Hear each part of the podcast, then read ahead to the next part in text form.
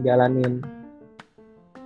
Ini kayak kisahku bang, saat aku mau kirim itu agen pengiriman itu pakai fitur agen pengiriman kan aku awalnya takut itu. Nggak ada sama sekali gambaran mau buka layanan itu. Oh, makanya kan aku iya. sempat ke Bang Alam. Dan sekarang aku berani buka itu. Iya kan kan takut kan oh ya, uh, apa namanya sampai detik ini kan saya juga eh nggak apa-apa kan mas uh, ngomongin masalah yang aplikasi MBL ya? Oh, nggak apa-apa. Oke nggak apa ya. Kita tuh bebas. Sampai saat ini kan saya juga waktu awal tahu aplikasi MBL itu kan nggak bisa ngebayangin kalau misalkan bisa fiturnya makin banyak seperti sekarang. Dulu tuh saya mikirnya hmm. cuman ah paling cuma pulsa sama pakai data doang sama token gitu kan. Udah cukup apa udah gitu doang gitu seperti aplikasi-aplikasi lain. Cuma ternyata Betul. sampai ada agen pengiriman sampai ada jutawan sampai ada nabung emas sampai naik haji juga gitu. Jadi yang wow wow hmm. banget gitu menurut saya gitu loh. Benar sekali uh, uh. karena jadi dan dan dan, dan semua itu yang emang harus belajar harus kita coba. Jadi nggak mungkin seperti Mas Udi juga awalnya juga nggak tahu saya juga awalnya juga nggak tahu tentang agen pengiriman. Tapi kita coba-coba. Kita coba-coba kalau melakukan kesalahan ya nggak apa-apa diperbaiki. Seperti itu. Mm -hmm. ngomongin agen pengiriman ini kan uh, mungkin banyak ya teman-teman tuh yang uh, buka usaha warung uh, mungkin jualannya cuma gitu-gitu aja. Nah, kalau kita kan bisa bang ya, uh, kita bisa menyediakan berbagai jenis layanan itu termasuk naik kelas beneran loh bang untuk warungnya. Oh. Memang benar-benar okay. uh, uh, seperti visi-visinya itu bener-bener ya. Mitra. Yang membedakan hmm. kita sama warung lain. ya saya mm, benar-benar merasakan sendiri dampaknya untuk uh, pelayanan yang disediakan itu bisa menggunakannya walaupun belum uh, seoptimal mungkin gitu tapi masih berusaha gitulah. Iya Yo, kita tahu sendiri. Nggak apa-apa. Awal-awal. Lebih saya lebih sedih dengan orang yang nggak mau berusaha sama sekali gitu. Hmm, itu kan coba masih misalkan hmm. coba misalkan misalkan saya contohnya saya gitu. Kalau saya cuman mengandalkan dari jualan apa namanya kebutuhan sehari-hari gitu. Nggak uh, nggak buka agen pengiriman atau coba fitur lain gitu loh mungkin gimana ya mungkin saya benar-benar uh, pendapatan benar-benar berkurang banget gitu loh kalau misalkan ada agen uh -huh. pengiriman kan siapa tahu mungkin di pas uh, produk sehari-hari lagi berkurang tapi pemasukan uh -huh. di agen pengirimannya banyak kita nggak tahu itu gitu loh kan kita belum coba sama sekali harusnya benar sekali dan Bang Alam tahu nggak uh, kalau uh, ini ya uh, nyadar nggak gitu hmm. loh kalau fitur-fitur yang terbaru ini yang diadain sama Mitra Bukalapak ini benar-benar uh, cocok dengan situasi seperti saat ini. Menurut Bang Alam seperti itu enggak? Iya, uh, kayak jutawan Iya, iya banget. Kayaknya emang dari Mitra Bukalapak juga udah memikirkan hal itu gitu, Mas ya. Di saat pandemi ini, orang-orang di rumah aja nggak bisa keluar, uh, fitur apa yang paling cocok nih yang ada gitu loh saat ini. Seperti itu. Jadi mm -hmm. kayak mereka udah ngelihat situasi itu dan mencoba untuk memasukkannya ke aplikasi Mitra Bukalapak. Dan ini fiturnya di awal-awal dulu ya Bang ya. Uh, jadi uh, kayaknya pas pandemi itu baru mau mulai itu sudah ada uh, gambaran mau ke sini itu loh iya. uh, fiturnya itu. Jadi fiturnya sudah di awal itu sudah ada dulu gitu loh. Jadi kayak mau tahu prediksi ke depannya akan seperti apa gitu kayaknya loh. Bener-bener uh, toker istilah pemikirannya itu. Iya sih, bener juga sih emang pas aja ya waktunya. Bukannya kita mengharapkan pandemi ya, cuman emang kebetulan pas aja ketika uh, Mitra Bukalapak mengeluarkan hmm. fitur itu kebetulan aja pandemi kok pas pandemi iya. dan kirim kan istilahnya yo transaksi online toh bang. Jadi eh, kegiatan yang berbasis online untuk kirim uang itu kan nggak mungkin eh, kita itu belanja seperti sedia kala gitu ya kalau di saat pandemi ini. Jadi banyak gitu yang beralih ke online kan gitu. Iya benar. Jadi fitur kirim uang ini benar-benar uh, istilahnya membantu sekali gitu loh. Bagi mitra pelanggan yang ada iya iya benar-benar banget kiriman pun juga gitu toh uh, selama pandemi ini uh, mungkin banyak yang nggak bisa bertemu langsung itu karena harus pembatasan sosial mau nggak mau kan harus mungkin kalau ada barang yang mau disampaikan langsung itu kan nggak bisa harus lewat perantara kurir kan gitu. Iya, benar. Nah, ini cocok menurutku. Kok dilalah pas timingnya itu loh ya. iya benar. Benar maksudnya makanya saya senang banget nih gitu maksudnya uh, itu benar-benar menjadi salah satu pemasukan saya dari yang lain gitu. Hmm, sama bang, aku yang paling uh, cuan itu kalau dari warungku tuh yang kirim uang itu. Hmm. Mm -mm. Ya kalau kan kita kalau di sini saya kalau di sini saya paling cuan itu ini apa agen pengiriman. Hmm, gitu betul. Oh ini ngomong pengiriman kan ada program undian ya tuh ya bang ya yang saat iya, ini loh. Benar. benar. Ya, jadi kalau setiap oh, muka-muka dapat bang. Ya, uh, hadiah utama itu motor. Itu kan Heeh, uh, muka-muka dapat bang. amin amin hmm. amin semoga kita semua ada namanya. Kan berdarah-darah uh, di minggu kemarin nih, yang itu tuh yang kejar-kejar apa itu. Uh, tapi kan uh, mungkin belum rezekinya ya oh, ya. Mungkin yang ya, hadiah hadiah mingguan juara ya. Oh, oh moga-moga yang kirim itu agen pengiriman tuh nyantol. Amin. Amin. ya kita semua, semua berharap yang terbaik lah. mm -mm. Itu kalau aku ngalir aja sih bang. Uh -uh. Kali kalau aku mau gimana lagi kalau belum. Iya. Uh, rezeki. Saya juga saya juga ngalir aja. Jadi saya nggak yang maksain sama sampai yang ngir, hmm. apa melakukan pengirim melakukan transaksi pengirimannya fiktif atau gimana. Enggak saya benar-benar ngalir aja yang penting saya udah berusaha udah berusaha nanti dapatnya apa ya mungkin itu rezeki saya. Seperti itu. Betul sekali. Uh, kan kita kan cuma bisa berusaha sebaik mungkin ya mungkin kita dari agen pengiriman itu kita coba untuk mengekankan ke tetangga-tetangga. Atau kita cari kita cari orang yang punya toko online terus kita tawarkan. Kalau misalkan kirim ke kita kita dapat diskon 10% gitu. Kan keuntungan buat mereka juga sebenarnya mm benar sekali.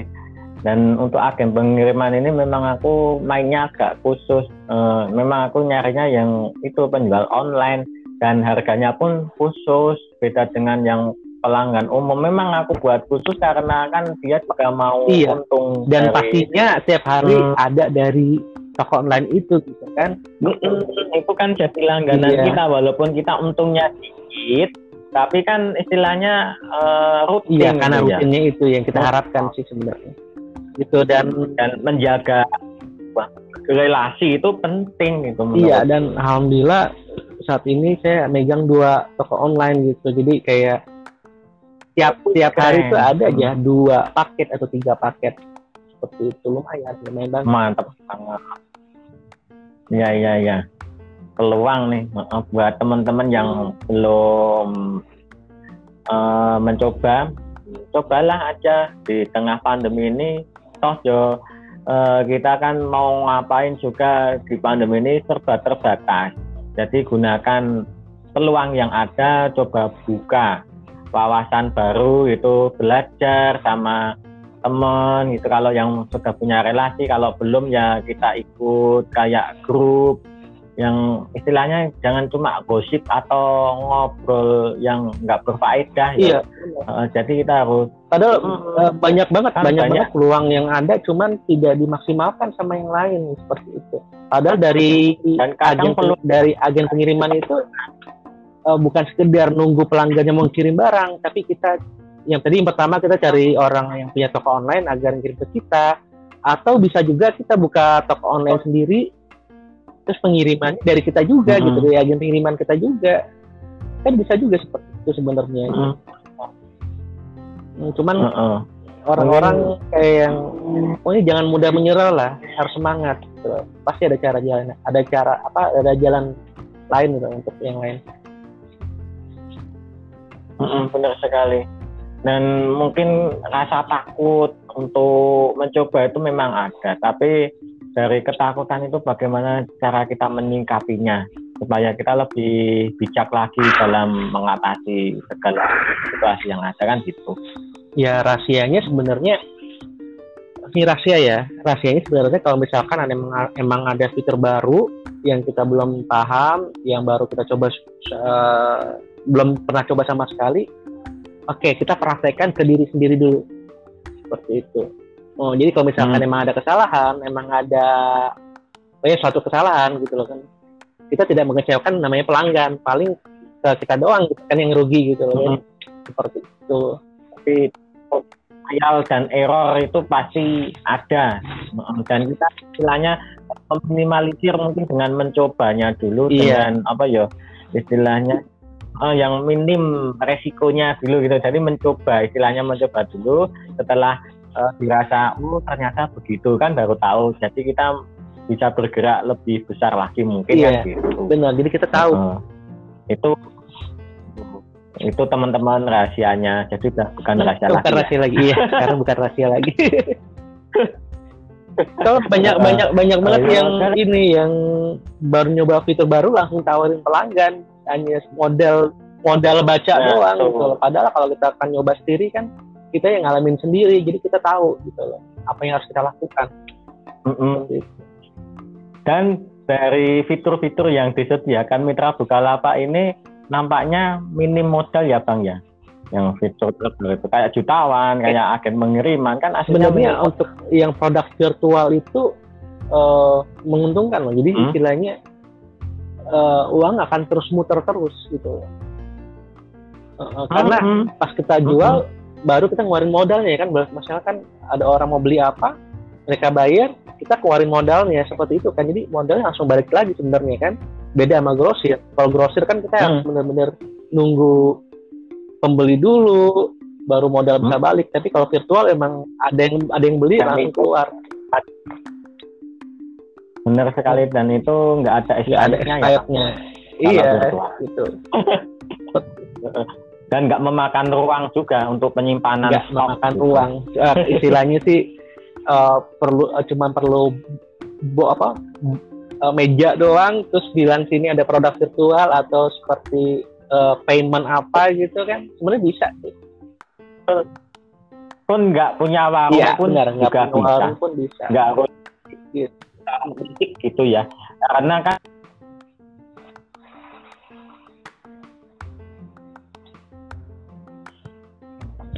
halo ya sekarang itu yang disediakan tinggal bagaimana kita menangkap peluang yang ada kadang kan uh, peluang itu ada di depan mata namun uh, kita terpengaruh dengan yang jauh banget di sana itu malah nggak tercapai. ya kadang-kadang juga orang itu hmm. uh, karena udah menyerah duluan, jadi ininya apa namanya iya. peluang itu jadi nggak kelihatan hmm. sebenarnya. Gitu. Iya seharusnya walaupun emang keadaan lagi begini, jangan down dulu, jangan langsung bilang menyerah. Sebenarnya sedih boleh, cuman harus bangkit lagi gitu. Jangan sedih malah keterusan mm -hmm. sedih dan down gitu. Sedih nggak apa-apa tapi cukup sebentar aja langsung bangkit lagi. sekali.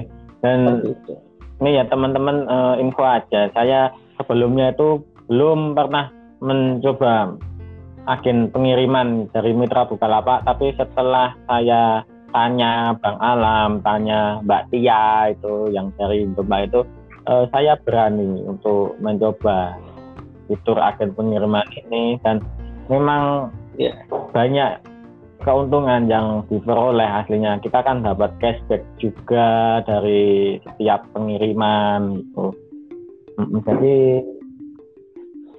Iya benar. Yang yang saya suka dari Mas Udin tuh sebelum mencoba sesuatu dia menganalisa dulu survei apa namanya ya. seperti tanya-tanya dulu, uh, survei dulu. Iya, jadi nggak langsung coba tapi survei dulu baru setelah oke okay, oke okay, dari yang udah tahu dari yang pengalaman iya baru banget jadi yang penting kita punya keinginan untuk mencoba hmm, jangan uh, takut untuk ya, sekedar mencoba. Seperti ibarat uh, kita sedang belajar naik sepeda itu seperti yang dikatakan Mas Irman dulu itu uh, kalau nyoba naik sepeda itu pasti awalnya jatuh terus mau nyoba lagi. Karena kita uh, belum tahu nih kalau rasanya naik sepeda itu seperti apa. Jadi rasa ingin tahu itu terus menyelimuti sampai kita benar-benar bisa beneran naik sepeda. Yang awalnya tadi belum berani terus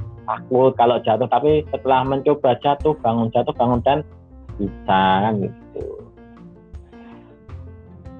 Iya benar kan juga ada yang pernah bilang juga uh, orang gagal itu bukan orang yang uh, mencoba jatuh terus mencoba lagi jatuh lagi. Bukan seperti itu. Orang yang gagal itu sama sekali yang nggak mau Betul mencoba sekali.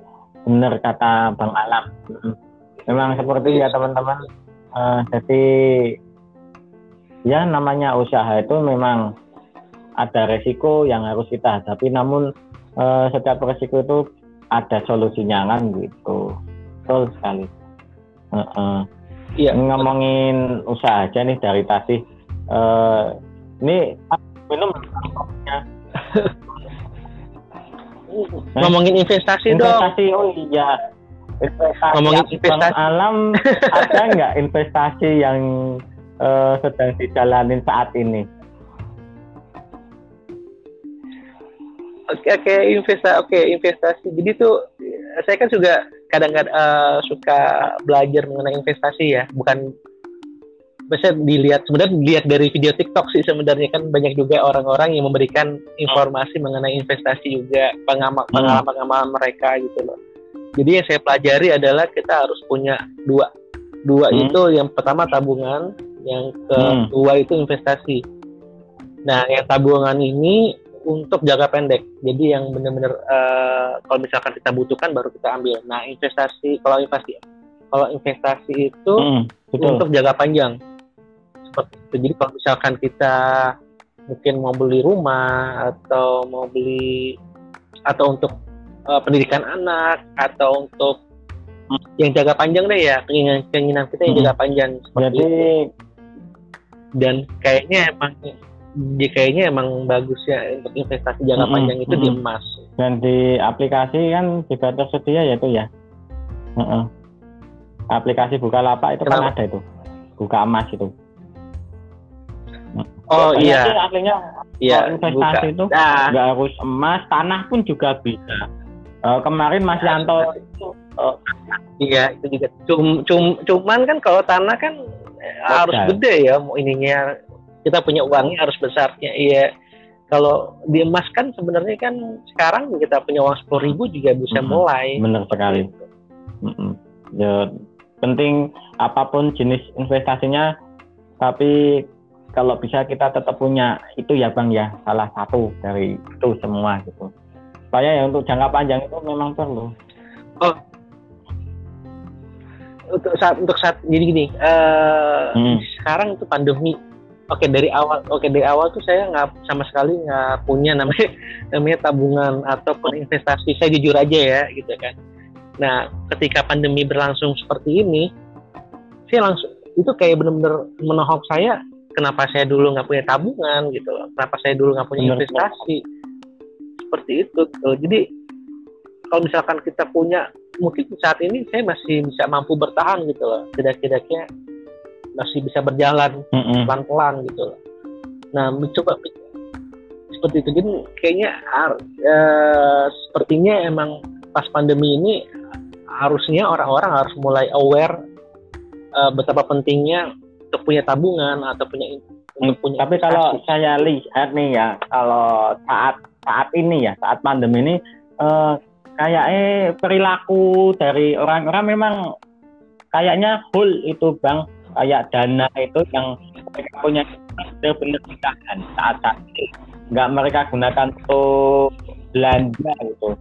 Saya ya saat ini kan nggak tahu sampai mau kapan ini nggak menentu juga gitu loh eventnya jadi mau iya. nggak yeah. mau kan orang-orang itu pasti juga mikir mau beli untuk pengeluaran apa pun itu pasti mikir berulang-ulang. Karena mereka kan yo kalau yang sudah sudah kan dampaknya ada yang di PHK atau mungkin e, menurun omsetnya kan mau nggak mau bagaimana untuk berhemat gitu. Kalau saat ini loh. Iya. Iya. Iya benar-benar. Jadi uh, jadi gini uh, kalau menurut saya sih kita untuk saat ini survive mm -hmm. dulu aja survive dulu aja. Kalau misalkan emang uh, kita cari jalan terus kita dapat rezeki lebih harus memikirkan untuk investasi juga. Harus mulai memikirkan untuk tabungan juga. Seperti mm, benar sekali. Kan kan kita kita uh, pas pandemi ini kan emang sih banyak banget yang uh, penghasilannya mm. emang nggak tentu ya. Cuman ya masa sih setiap hari nggak tentu maksudnya uh, ya siapa tahu pas Sisikan. ada rezeki lebih baru baru kita sisihkan gitu loh. Kalau misalkan emang belum ada, emang belum bisa sisihkan, ya sudah bertahan hmm, aja dulu. Sekali. Seperti hmm. itu. Pentingnya investasi ya seperti itu. Uh -uh.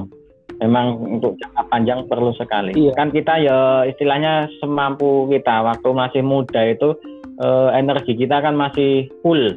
Tapi ya kita apa ya mau iya. muda terus. Nggak inget tua besok gimana. Nah, untuk, itu, uh -uh. nah itu yang saya itu yang saya pikirkan waktu, waktu ketika Mas Udin bertanya mengenai untuk ke depannya hmm. saya bagaimana gitu uh, karena umur kita juga bertambah tenaga kita juga makin lama hmm. makin berkurang nah kalau bisa uh, usaha kita emang ada yang megang gitu jadi kita tinggal memanage aja tinggal Betul mantau sekali. aja uh -uh. Uh, karena kita nggak bisa mengharapkan kita terus yang jalanin warung ini gitu loh. Kita terus yang angkat-angkat galon kan jelas, Bang. itu kan otot kita sekarang masih itu masih kerosa kuat gitu tapi besok itu ya yang namanya usia ya sering bertambahnya waktu iya itu kalau iya kan kita kita harus memikirkan itu juga hmm, kan ada info nih uh, kalau abang tahu nih uh, Arnold Schwarzenegger tahu nggak Oh iya. Itu kan binatang ya itu. Uh, sekarang dia iya. belum habis operasi itu yang uh, uh, habis operasi juga itu uh, yang jantung atau intinya penyakit dalam itu. Tapi kalau kalau itu saya nggak tahu itu. Uh, uh, ya itulah ya binaragawan kan uh, saat muda seperti itu kan ya Tuhan masa ya ya binaragawan ya itu ahlinya. Jadi uh, di waktu tua dia sakitnya nggak sebegitu berat gitu loh itu karena waktu mudanya udah buat invest gitu untuk invest kesehatan kan gitu invest lo tentang uang gitu oh. loh bang maksudku uh, uh. Uh -uh. oh iya iya jadi iya. kan kita angkat galon kita harus mempertimbangkan ke depannya juga.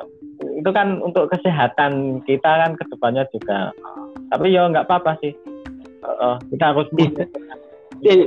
Oh, iya. Ya oke mungkin angkat galon itu seperti kita lagi sedang olahraga ya. Cuman kalau misalkan kita nggak tahu cara angkat galonnya bisa-bisa kita bisa leo juga benar sekali. Hmm, jadi ya semua itu tadi ada plus minusnya mm -mm. tapi ada e-, efek positifnya loh bang angkat galon kan kita jadi gerak itu mm -mm. Uh, daripada yeah, cuma yeah. duduk-duduk kan Uh, tapi aku memang di warungku nggak menyediakan yeah. galon sih, ya itu tadi mau angkat-angkat aku udah hmm. nggak hmm. kuat lah sih. hmm. Itu jadi jadi selama ini Mas Udin kerjanya duduk-duduk aja nih. Selama pandemi ini lebih banyak duduk.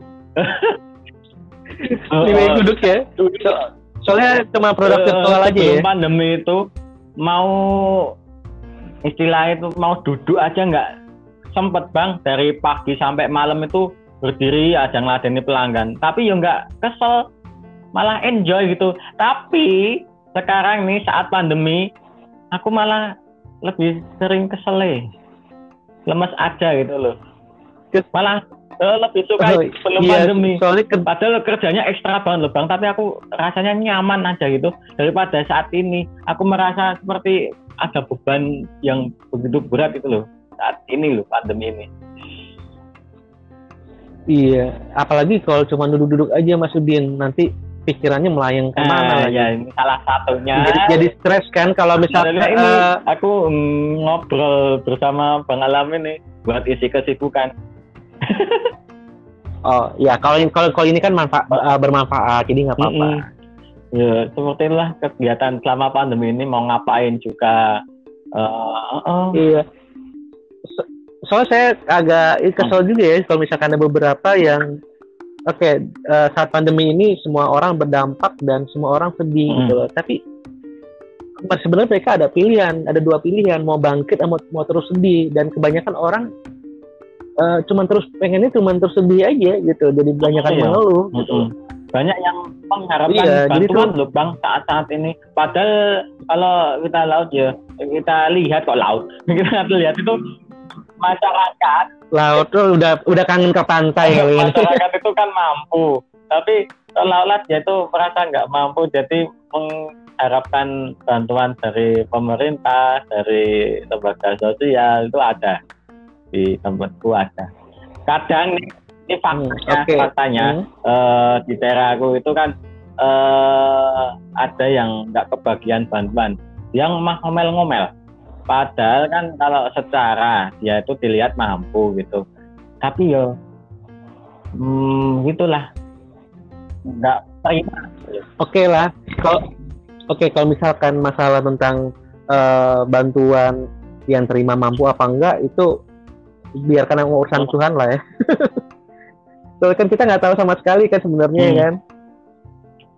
Itu orang mau itu mampu apa enggak gitu seperti itu kan yang kita lihat mampu kan tapi kita nggak tahu kan sebenarnya emang di belakangnya dia benar-benar lagi terdampak banget gitu loh dengan oh ini perekonomian. keren banget nih bang Alam bisa melihat dari sisi perspektif lain nih Heeh, kalau di bahasa Iya, masalahnya tawang sinawang gitu tawang sinawang Iya soalnya kalau Iya kan soalnya kita yang bisa benar-benar bisa melihat semua itu kan cuma Tuhan Mm-mm, doang. benar sekali Jadi kita nggak benar-benar nggak kita benar kita benar-benar nggak bisa menilai seseorang cuma nanya sekali lihat. wah aja. keren nih Eh, beda banget pemikirannya emang ya gitu sih kita nggak tahu ya aslinya seperti apa bener Mm-mm. dan itu wajar sih heeh heeh dia ngomel mungkin karena memang dia butuh beneran ya bang ya Heeh, walaupun secara Iya. fisik dia terlihat mampu gitu Heeh.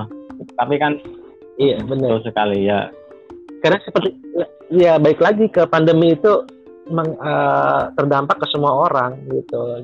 Mm-mm, bener sekali dan setiap Itu kan ada ada juga ada juga artis juga tiba-tiba langsung bangkrut kan. oh banyak bang Mm, nggak cuma artis Iya kan. Eh, kan kita nggak mungkin tiba-tiba misalnya kita ada bantuan ke artis itu kita bilang lo kan artis kok minta, minta bantuan kita nggak bisa bilang begitu. Heeh, bener karena emang dia lagi butuh bantuan. Heeh. lagi. Bener sekali. Kadang kan yang terlihat dari luar itu tak yang di dalam. Bener Uh, Iya. don't judge a book by its cover. Kalau bahasa Inggrisnya jangan menilai buku dari sampulnya gitu. sampulnya iya benar benar banget. Oh, mungkin ya banyaklah kisah-kisah selama pandemi ini yang mengharukan tapi ya jangan larut dalam kesedihan gitu ya bang. Kita tetap iya banget. Harus bangkit. Eh, sedih boleh sebentar aja tapi tapi jadi kita punya punya dua pilihan mau bangkit sama terus sedih gitu. Tapi kalau eh, tampaknya Bang Alam nih kira-kira eh, ini kan masih pembatasan ya. Oh, Eh, ya mm, itu kira-kira ya kita ya nggak tahu ya normal kembali seperti apa gitu. Eh, oke nanya emang itu peramal apa oh iya. ya nggak tahu lah. Ya nggak tahu ya. Ya kita sama-sama mendoakan aja emang. Ya. eh, semoga cepat ya.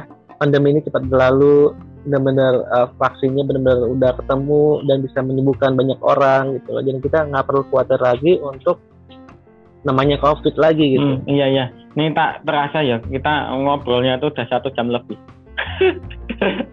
Lah inilah. Oh, iya. Ngobrol-ngobrol santai ya seperti ini. Nggak melulu itu terikat. Saya maunya ngalir aja kok bang. Kayak gini. Oh, tapi saya, saya suka kok ngobrolnya maksudnya enak gitu udah jujur jujur jujur ju- jujur aja saya udah lama nggak ngobrol seperti ini benar-benar satu Nah, jam tuh. kan selama ini kan saya kan ngobrol sama pelanggan ya. Dan saya paling benci kalau misalkan memang ngobrol sama pelanggan itu yang ada cuma ngegosip. Gosip sama mau ngebon. Oke oke. Kalau itu kalau misalkan ngebon langsung di saya cut cut nggak boleh ngebon di sini. Saya langsung minta maaf maaf saya nggak boleh ngutang di sini gitu. Karena keadaan keadaannya juga lagi begini gitu. Aku aslinya ngebon sih ngebon. Tapi cuma saudara sama temen-temen terdekat gitu aku kasih bon karena dia memang bisa dipercaya gitu loh dan sudah lama gitu. Tapi untuk orang hmm. lain memang no no. Karena pengalaman eh, saya jualan rokok itu rugi karena banyak yang bon dan tahu sendiri rokok itu untungnya berapa. Tuh. Iya itu udah udah deh. Saya juga di sini juga nggak jual rokok sebenarnya gitu loh karena emang untungnya apa modalnya gede, untungnya kecil, kadang-kadang malah bikin rugi. Hmm. Ngomongin rokok nih ya, uh, warungku itu kan uh, depan tuh kampus, uh, uh, tapi ya uh, pada rokok tuh mahasiswa biasa aja, tapi ada orang-orang itu yang uh, istilahnya, uh kok ngerokok, nah gitu. Nek saya sendiri, saya pribadi, saya emang nggak ngerokok tapi saya lantas tidak uh, menjudge yang merokok itu eh, nggak uh, baik gitu loh. Ya itu kan kembali ke privilege masing-masing ya bang ya. Uh, kan ada iya. itu yang mengatakan rokok itu nggak baik buat kesehatan. Toh kalau mau kita runut sejarah yo. Dulu itu waktu masih eranya Bung Karno itu kalau ini aku lihat di gambarnya yo di foto itu waktu rapat. Itu di ruang rapat itu cuma uh, mejanya itu cuma ada asbak sama kopi itu. Kita sama oh. sekarang tuh malah lebih lengkap. Ada karangan bunga ada ya, buah-buahan ada gelas ada botol apa berjejer-jejer itu. Kalau dulu simpel bang. Dulu cuma asbak sama kopi. Tapi pikirannya. Oh, ya. Oh, beda. Namanya zaman dua berubah nggak mungkin begitu terus. Oh, oh. uh, jadi kalau saya menilai rokok itu kalau saya pribadi itu yang mau rokok silahkan. Kalau toh aku ya jual rokok. Ada juga loh bang uh, yang uh, ke warung tuh uh, sini jual rokok. Harusnya nggak boleh jual rokok. Ada juga yang seperti itu uh, judge kalau aku ini juga sama-sama perokok. Padahal aku sendiri nggak merokok gitu loh. Itu ada juga ya, ya. unik-unik lah. Mm -mm. oke okay. itu balik lagi semua ke pilihan orang ya gitu loh. Kita nggak bisa ngejudge orang itu juga sih. Mm -mm. kadang yang seperti itu mereka. tetap kasih aja. Kenapa? Yang ngerokok malah sehat-sehat aja gitu loh Oh, gitu. Istilahnya gini, uh, kan sekarang juga di mall-mall juga kan emang nggak boleh ngerokok, cuman ada ruangan khusus buat ngerokok. Bandara pun juga gitu sama. Uh -uh. Uh -uh. Dan itu seperti itu. Jadi ya sama-sama saling menghormati lah orang yang ngerokok, uh. jangan ngerokok di dalam mall dan orang yang di dalam mall jangan marah-marah orang yang ngerokok di tempat yang emang sudah disediakan untuk ngerokok gitu. Uh -uh. Bener sekali. Jadi saling menghormati aja. Sekali, uh. Itu aja. Mm -mm. soal rokok. Oh, ya sama ini bang. Uh, satu lagi nih yang menggelitik kalau aku ya. Uh, ini kan kita transaksi virtual ya tadi ya.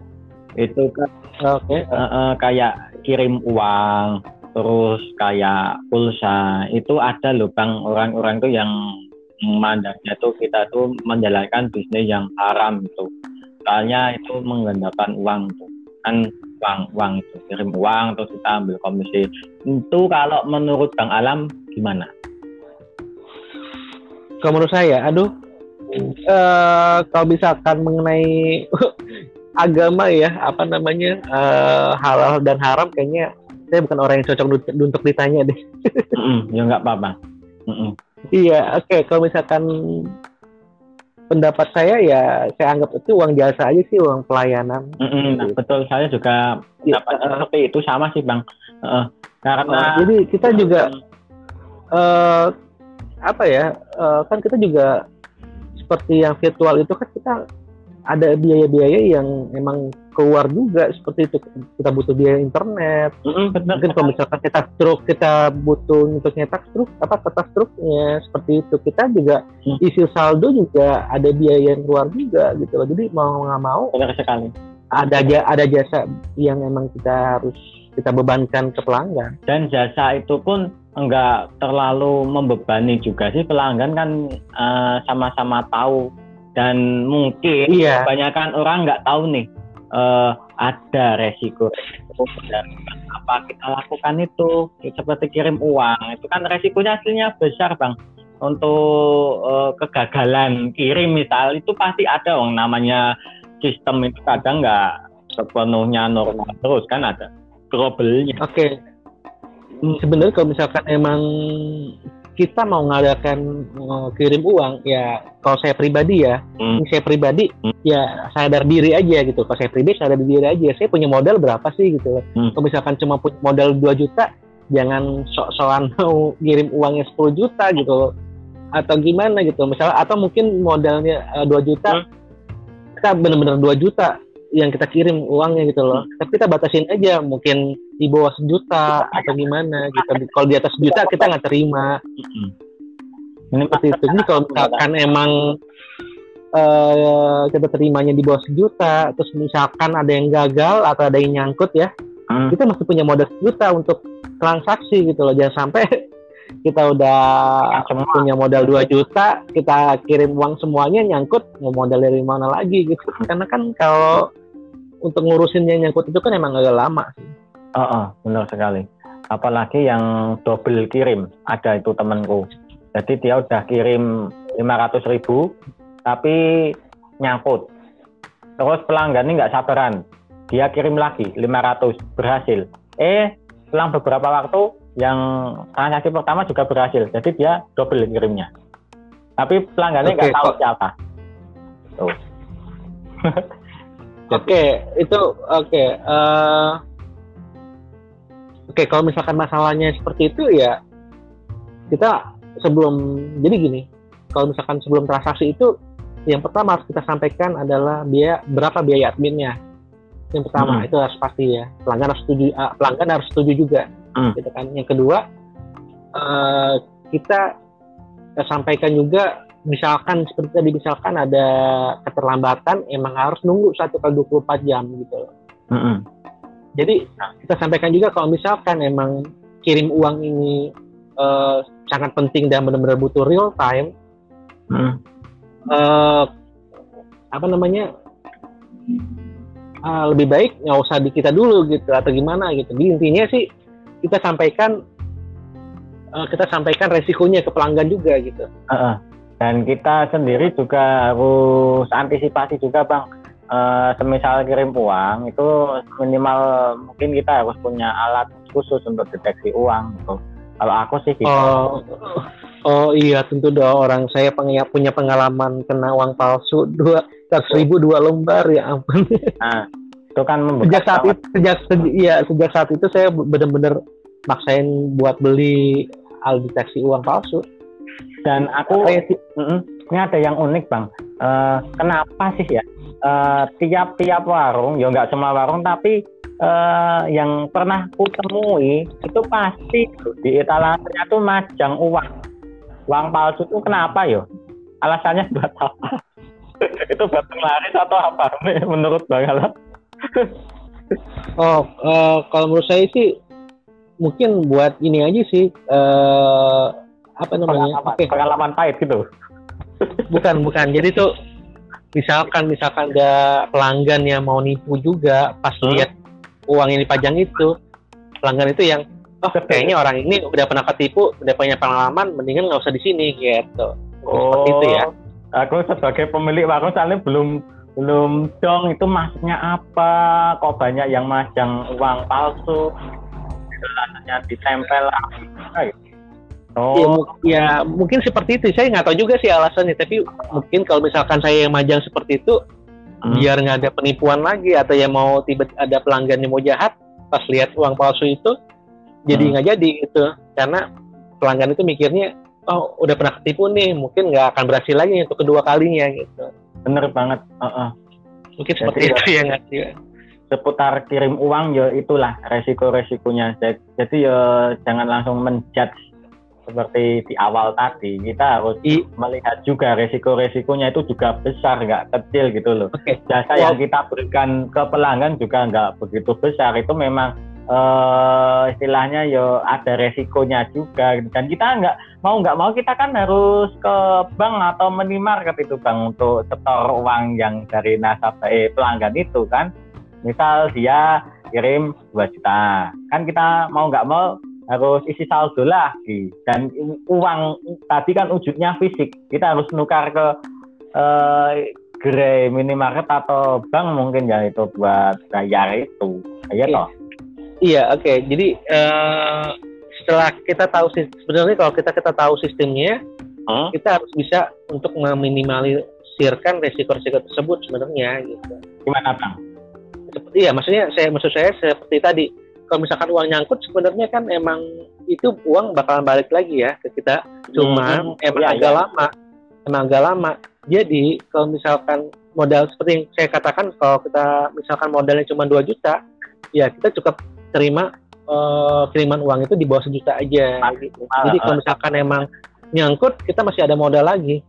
Uh, untuk diputar gitu sambil nunggu yang nyangkut itu balik ke kita. Hmm, benar sekali. Tapi Seperti ya mau gimana lagi namanya pelanggan kan ada yang nggak sabaran. Uh, kita tetap harus. Nah, kalau nggak kalau nggak kalau yang nggak sabaran itu, nah minimalisirkannya adalah seperti tadi sebelum transaksi kita harus uh, katakan biaya berapa biaya adminnya dan katakan juga kalau misalkan ada masalah, ada trouble, uh, harus nunggu satu kali 24 jam. Gitu. Mm -hmm. Kalau misalkan pelanggan itu udah tahu resikonya seperti itu, ya udah kita transaksikan Uh, kalau emang nggak kalau kalau kalau nggak mau ya wes. Daripada kita yang terima risikonya ya wes uh, uh. cari di tempat lain aja gitu. Iya iya itu tadi. Uh, kalau mau kirim uang ya kita harus mastiin dulu. Yang paling penting nih kalau menurutku juga bang uh, sebelum kita menerima uh, uang itu kita jangan transaksi dulu. Uh, jadi kita harus memastikan uangnya itu genep enggak, uh, sesuai enggak sama atau kadang kan dia sampai ada dia sampai itu, hmm. dia sampai pelanggannya pura-pura lupa oh iya sisa uh, kekurangan ngutangnya Uh, paling oh, menyebalkan. bayar, uh, uh, bayar separuh dulu. Uh, kan kita uh, istilahnya ya gonduk kalau jawabannya itu. Uh, uh, kesel yeah. sendiri. Nah, ya seperti minimarket itulah kita harus uh, pandai menyikapinya. Iya. Uh, kita kita kita uh, tiru minimarket bener. Kita lihat minimarket uh, selalu minta uangnya dulu baru transaksi ya. Kita ikutin lagi seperti itu. Boleh saya terima dulu uangnya kan itu. iya. itu pun eh aku pernah loh bang itu di minimarket itu uh, kan mau transaksi 2 juta itu dicek satu-satu itu di detektornya itu yang lampu itu uh, lama banget padahal yang antre banyak juga itu tapi tetap uh, dia itu uh, kasirnya itu sabar itu loh. Tetap nggak mau panik gitu loh dia. Oh hmm. itu namanya minimalisirkan resiko. Ya harus kayak gitu. Uh, uh, ya itu lah kalau misalkan buru-buru ya resikonya dia yang tanggung kan? Mm -mm. Mm -mm, kasihan juga kalau dia yang tanggung kan? Potong gaji mungkin kalau Iya, gitu. makanya untuk minimalisir meminimalisirkan risiko ya emang harus satu-satu. Uh -uh. Di warung di warung juga harus gitu juga ya Mas Udin ya. Dia mentang-mentang ada yang transfer 10 juta nggak dicek. Aduh, itu oh. Harus hati-hati bener itu. Ada pelanggan tuh yang ngomel itu. Uh, wah ini makna asli semua ya. Saya tetap nggak mau percaya gitu aja. tetap iya. Oh, oh. Soalnya jangan kan, kan pelanggan nggak dikenal, hmm. pelanggan sama pelanggan yang kita kenal juga harus kita cek hmm. satu-satu juga gitu. Ini ini kadang ada tips ini dari pegawai bank dari tempatku itu kalau ada orang asing ya setiap orang yang mau transaksi itu harus uh, suruh nulis uh, nama asalnya mana nomor HP berapa tapi kalau menurutku uh, itu terlalu panjang yang penting kita punya tameng sendiri itu ya seperti tadi dicek benar uangnya asli atau palsu terus dalam bertransaksi ya harus kepala dingin gitu harus fokus gitu jangan ngelantur gitu. kadang kan ada yang salah mencet nol aja udah beda bunyinya ntar Iya, benar. Cuman ini Mas Udin, ya mentang-mentang uh, kita kenal misalkan saudara kita atau gimana, ya kita kenal gitu, kita nggak hmm? ngecek, kita harus tetap ngecek juga. Iya, sama. Mm-mm. Iya, kita ngecek. Kadang-kadang, kadang-kadang, uh, misalkan ada uang palsu, mungkin aja saudara kita atau kita yang kita kenal itu nggak tahu juga kalau misalkan emang ada uang palsu, mungkin dia terima dari orang atau mm -hmm. gimana gitu. Jadi bukannya berarti kita curiga uh, orang yang kita kenal itu mau nipu kita enggak itu kadang-kadang mereka emang nggak tahu kalau ditumpukan uangnya ada uang palsu gitu. mungkin dia terima dari tempat lain atau gimana gitu. kita tetap ngecek sebenarnya ada yang kurang sih uh, kalau menurutku yang uh, ada yang bisa ditingkatin lagi aslinya kalau dari yang uh, aplikasi yang kita saat ini. Uh, belum ada uh, tarik tunainya mas. Itu okay. tarik tunai ya? Uh, kalau ada tarik tunai kan gini maksudku uh, misal ada yang kirim uang kan itu ibarat uang dari luar masuk uang cash itu kan. Hmm. nah, kita kan mau muterinnya kan gimana biar kita nggak harus bolak balik ke minimarket atau ke bank untuk itu isi saldo tapi saldo dengan sendirinya masuk ke uh, itu rekening iya, kita ke, ke saldo saldo kita ya iya uh, Oke, okay. yang tarik. Saya punya ini sih, punya ide, bukan uh, kan kalau misalkan untuk tarik tunai kan harus punya mesin EDC ya. Uh -uh. Kenapa enggak kita manfaatkan uh, kode TRS kita? Hmm, bisa toh? Ya maksudnya itu gini, maksudnya kalau misalkan emang mereka punya saldo di OVO, di GoPay atau di mana gitu, ya udah tinggal scan tinggal scan aja kan uang masuk ke saldo kita ya kita kasih uang ke dia ya biaya pelayanannya berapa gitu hmm, benar sekali. Cuman itu... di, cuman pemikiran doang aja sih. Oh, itu bagus juga sih. Daripada harus pengadaan barang kan mahal juga. Itu edisi itu mahal loh bang. Hmm. ya kita kan berharapnya kan dikasih gratis. Uh, uh, tapi kan ya kalau ada edisi ya nggak apa-apa. Iya nggak apa-apa. Ya, kalau nggak ada edisi ya itu tadi. Yang seperti kat, dikatakan Bang Alam tuh keren juga idenya bagus itu menurutku. Iya kan uh, emang cari peluang. Eh, ide kita ini ke dimanfaatin lah yang nggak bertanggung jawab. Ya istilahnya seperti uh, Mas Irman dulu kan pernah itu menyampaikan aspirasi, tapi mungkin ya pertimbangan-pertimbangan tertentu eh malah udah diambil sama aplikasi lain dulu. oh iya iya, saya, saya tahu itu apa. Itu uh, uh, uh, nggak etis kalau kita sambungkan di sini karena yeah. itu pasti uh, uh, itu terus uh, oh, ini udah hampir anu dua jam ini udah hampir satu jam setengah ini uh, uh. terakhir ya uh, istilahnya gini bang hmm, mungkin aku ingin minta pesan pesan yang dari Bang Alam aja untuk penutup ini untuk closingnya aja. Waduh, closing. Mm -hmm. ya. Oh, untuk closing ya. Closing aja. Oh, untuk oh. Eh, kan uh. Oh, minta ini ya penutupan closing ya. Oke. Okay. Oke, okay, nah, saya tetap anu Bang, ke depannya tetap berhubungan terus santai aja. Saya tetap mau ngobrol dengan Bang Alam ke depannya itu dalam situasi dan suasana yang beda gitu, nggak apa-apa nyantai uh, tetap ngobrol besoknya. Ini untuk closing uh, segmen ini aja. Uh, segmen ngobrol ngobrol Udin ya. Uh. Oke, okay, uh, untuk teman-teman, oke, okay, saya tahu keadaan lagi pandemi seperti ini, banyak yang lagi down, banyak yang lagi sedih, banyak yang uh, pendapatannya emang menurun. C mm -hmm. Saya cuma bisa katakan satu gitu kan, uh, ketika kita lagi sedih, nggak apa-apa kita sedih, tapi jangan berlama-lama, kita harus ingat dengan mimpi-mimpi kita, dengan keluarga-keluarga kita. Uh, jangan sampai mereka juga uh, terdampak gara-gara sikap kita. Kita harus milih untuk tetap bangkit, untuk mencoba hal-hal yang baru, dan semoga uh, siapa tahu ya, dengan kitanya tetap berusaha terus, ada rezeki dari pintu yang berbeda-beda seperti itu. Kita nggak tahu. Sebelum mencoba kita nggak tahu. Jadi kita harus semangat untuk mencoba hal-hal yang baru. Benar sekali apa yang dikatakan Bang Alam. Ehm, sepakat dengan apa yang disampaikan Bang Alam terkait pesan-pesannya. Memang eh, dalam situasi saat ini kita harus pandai-pandai dalam menyikapinya.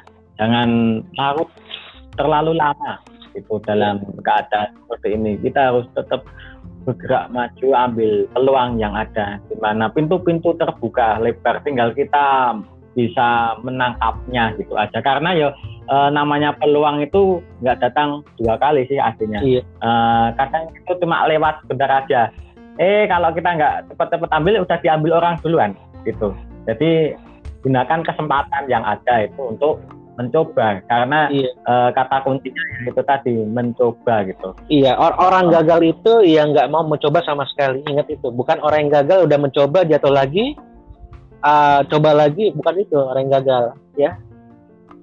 Mm -hmm. Jadi benar kata Bang Alam, kata yang tepat itu uh, orang gagal itu orang yang tidak mau mencoba sama sekali. Nah, closing statement kali ini. Mungkin bisa dilanjut Bang Alam next time di waktu yang berbeda dan kita pastinya uh, mau Bang Alam itu lebih uh, apa ya warungnya berkembang lagi dan bisa bermanfaat bagi sesama gitu. Uh, Amin. Mungkin harapan harapan Udin kita bisa bertemu lagi, ngobrol lagi, bahas dan berharap tema yang semoga untuk ke depannya juga kita ngobrolnya benar-benar tetap muka ya maksudnya. Aslinya maunya gitu. Oh, oh. Ya, kayaknya kayaknya lebih lebih seru, kayaknya lebih seru tuh ya muka. Uh, uh, kita kan bisa melihat ekspresi mukanya. Kadang gini bang, kalau kita virtual kayak gini kita nggak tahu mimik mukanya dia itu seakan-akan kalau di suaranya tuh seneng. Aslinya serat wajahnya tuh sedih itu. Iya. Jangan kita nggak tahu. Iya oh. tadi saya ajak bercanda Mas Udin terus saya pada ketawa loh di sini tapi Mas Udin diam aja. Nah itu. Kita kan nggak tahu iya, salah satu. seperti apa Uh, itu salah satu kelemahannya. Toh kelemahan lain juga ada sinyal. Kalau ah, sinyal nggak mendukung dan uh, syukur ini sinyalnya sangat membantu. Walau tadi di tengah-tengah sempat ada uh, putus-putus ya bang ya. Iya nggak apa-apa. Hmm. Tetap lancar semuanya. Amin. Itu, hmm. Tapi ya bagaimana juga saya tetap mengucapkan banyak terima kasih atas kehadirannya Bang Alam dalam acara nguber ngobrol uh, bersama Udin kali ini. Ditunggu so, di, mungkin di, dari hmm. dari kalau ada salah kata selama kita ngobrol kali ini Udin mohon maaf. Sama-sama untuk ya. semuanya juga kalau misalkan saya ada salah kata juga saya minta maaf juga mohon dibukakan pintu maaf sebesar-besarnya. Iya, mungkin uh, cukup itu aja untuk ngobrol kita kali ini. Ditunggu, Mas. Kali lagi di, di, ditunggu loh, ditunggu loh ngobrol-ngobrol lain nih. Iya. Siap, siap. Ini saya pasti akan menanyakan itu terus nguber-nguber siap orang kan orang itu orang itu memiliki pengalaman-pengalaman dan nggak harus orang yang sudah sukses. Uh, karena aku menganggap setiap orang itu uh, memiliki kisah masing-masing dan itu spesial. Iya. Ini na nama statementnya itu udah cocok loh Uber Udin. Soalnya saya selama apa selama ini tuh di Uber Uber mau Mas Udin nih untuk ngisi acara ini. gitu. Ya? Iya. Uh, ini udah cocok banget judulnya uh, Uber Udin. oh, emang bener. Uh, uh, uh. Ya udah, uh, uh. ya gitu dulu ya. Oke, okay, sama-sama Mas Udin. Terima kasih banyak. Uh,